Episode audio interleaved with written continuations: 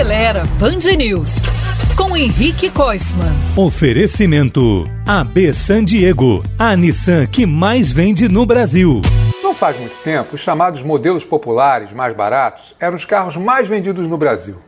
Vá lá que uma vez ou outra, em condições muito específicas, algum modelo intermediário podia liderar as vendas por um tempinho. Mas isso não era lá muito comum, não.